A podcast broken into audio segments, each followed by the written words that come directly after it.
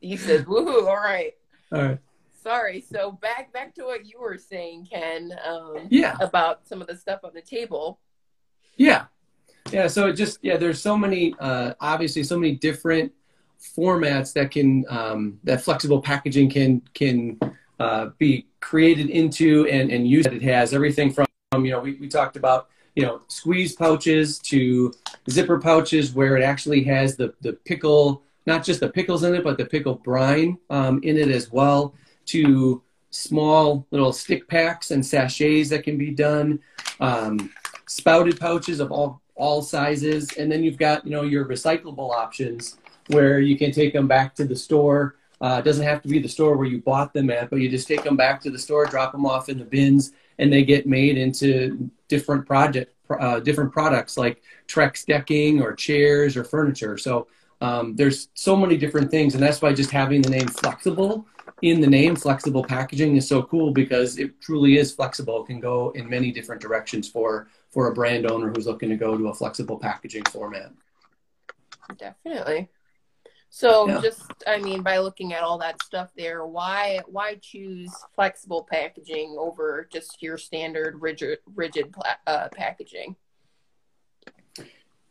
i mean and evan you can probably speak to this a lot more as well but i think one of the the key reasons to go this route is just the the like i mentioned earlier the inherent um, environmental friendly um, perspective that the rigid um, plastic provides um, we can take recycled plastic jugs and turn them into PCR pouches where the, the recycled plastic becomes the resin that goes in to make a flexible packaging. Um, if a, a brand owner switches from a rigid plastic or a glass jar, um, switching to a flexible package, it's just inherently lighter. So in transportation, it's going to use less fuel. Uh, it's going to so that that way a, a truck is going to e- e- emit fewer greenhouse gas emissions. Uh, during the manufacturing of flexible plastic, it uses less water than its rigid counterparts.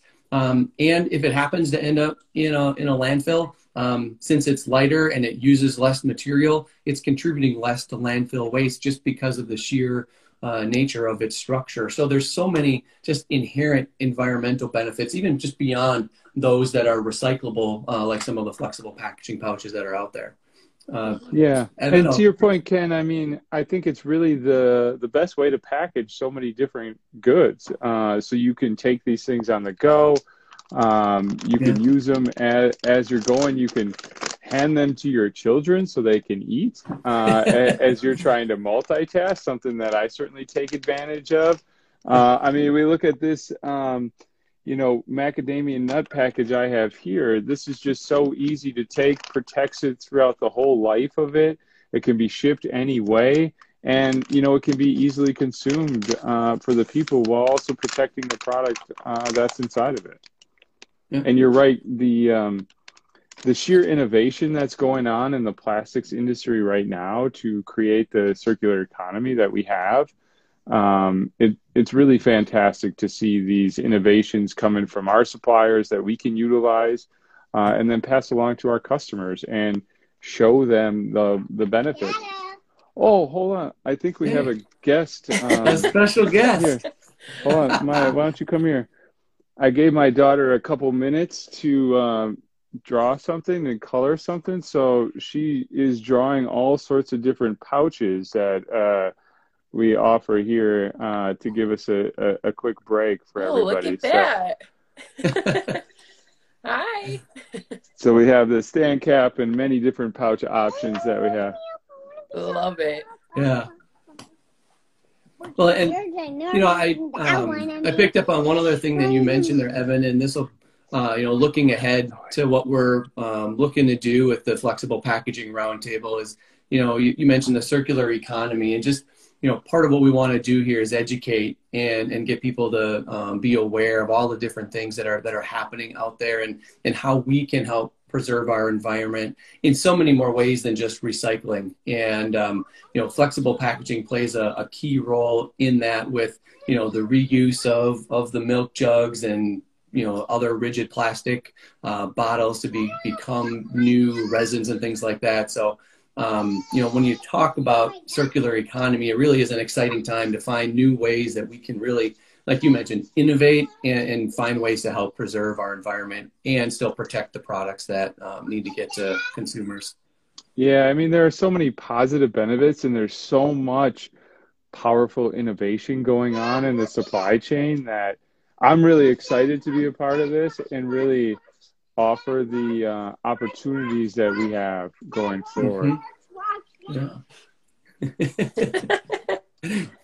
see, see now, now she wants to be a superstar. Oh yeah, yeah. yeah. Well, I give her, you know, the the wonderful drawings we have here, and you know, I'll highlight something. We have a, a new customer launching right now on Amazon for for honey, and when you go see their uh, their pouches for sale on Amazon, they really highlight the flexible benefits um, mm-hmm. of the different options out there, which is which is really cool. And, in partnering with our customers to bring that positive message is mm-hmm. is exciting. And yeah. you know, I know there are people listening right now out there that um, you know are really helping drive the industry forward, and we're excited to have them on on future talks and you, you know really be a part of that that messaging going forward right yeah yeah that that is um, the exciting part. Yeah we'd love to you know there's a number of partners that uh, we have out there that we uh, enjoy working with learning from uh, seeing the innovations that that they're driving in the industry. And just that you know one of the other benefits that just popped into my mind that we um, haven't really talked too much about is just the, the, the food safety side of it and, and being, be actually even being able to address um, challenges people may have with their diet. If they're gluten sensitive or they they have celiac disease and, and you can um, get some products like a peanut butter or um, uh, you know uh, nut butters or jellies and jams in you know spouted pouches or single use type pouches where they don't have to worry about cross contamination uh, from you know rubbing a knife across a, a, piece of bread and then someone puts it back in the jar and the crumbs are in there they don't see it they go and then they have a, a reaction and you don't get that with a lot of the flexible packaging uh, pouches that are out there and, and that's that's another exciting benefit of of the pouches themselves is is how we can use that to help address different issues and challenges people have with their diets yeah, Sarah, I'm gonna I'm gonna ask you a question. Being new to the industry, what excites you about the flexible packaging industry? Yeah. Um, hi, cutie. no, what you know what what excites me so much is just all of the sustainability um, benefits that come along with it. Um, that being being new to this industry, I had no idea that flexible packaging was um, so eco-friendly that you know it was helping with green greenhouse gas emissions, um, water usage, all the different things. Um, I just had no idea. So I think that is a really, really big, um, you know, selling point and is very, uh, just really, really great. Yeah, that's exciting, and I'm. It's good to hear yeah. that that messaging is really getting out. Mm-hmm. Okay. Yeah, that is the and and I have to say that that is the exciting part that that I see with the industry is that um, we really are doing a lot to help with the um, environmental uh, benefits and just you know you know simply just trying to do what we can one one pouch one packet um, at, at a time. Mm-hmm. All right. So, um, one one final question. I mean, we've kind of already touched on this with the sustainability and different initiatives, but how how do you guys see the flexible pack packaging industry continuing to evolve, or what do you see coming in the future? You know, for me, it's continuing to pro- provide convenience uh, to consumers, uh, continue to evolve within the supply chain. So, continue to deliver solutions uh, that work well with e-commerce and and delivering goods to people's go- uh, homes, mm-hmm. protecting the products and the healthcare uh, and sterile options that are out there, and then continuing to drive the sustainability of the uh, industry forward. Yeah. Yeah, and I yeah I think that's that's really the the exciting part is is where we're headed and just how um, you know you see a lot of uh, brands and especially you know consumer package companies um, looking to find ways to be more sustainable, use you know recyclable or materials that are um, post-consumer focused, and just being you know they're they're making their goals of, of where they want to be in five years. Um, you know we are, are able to help them accomplish that with the different offerings that we have.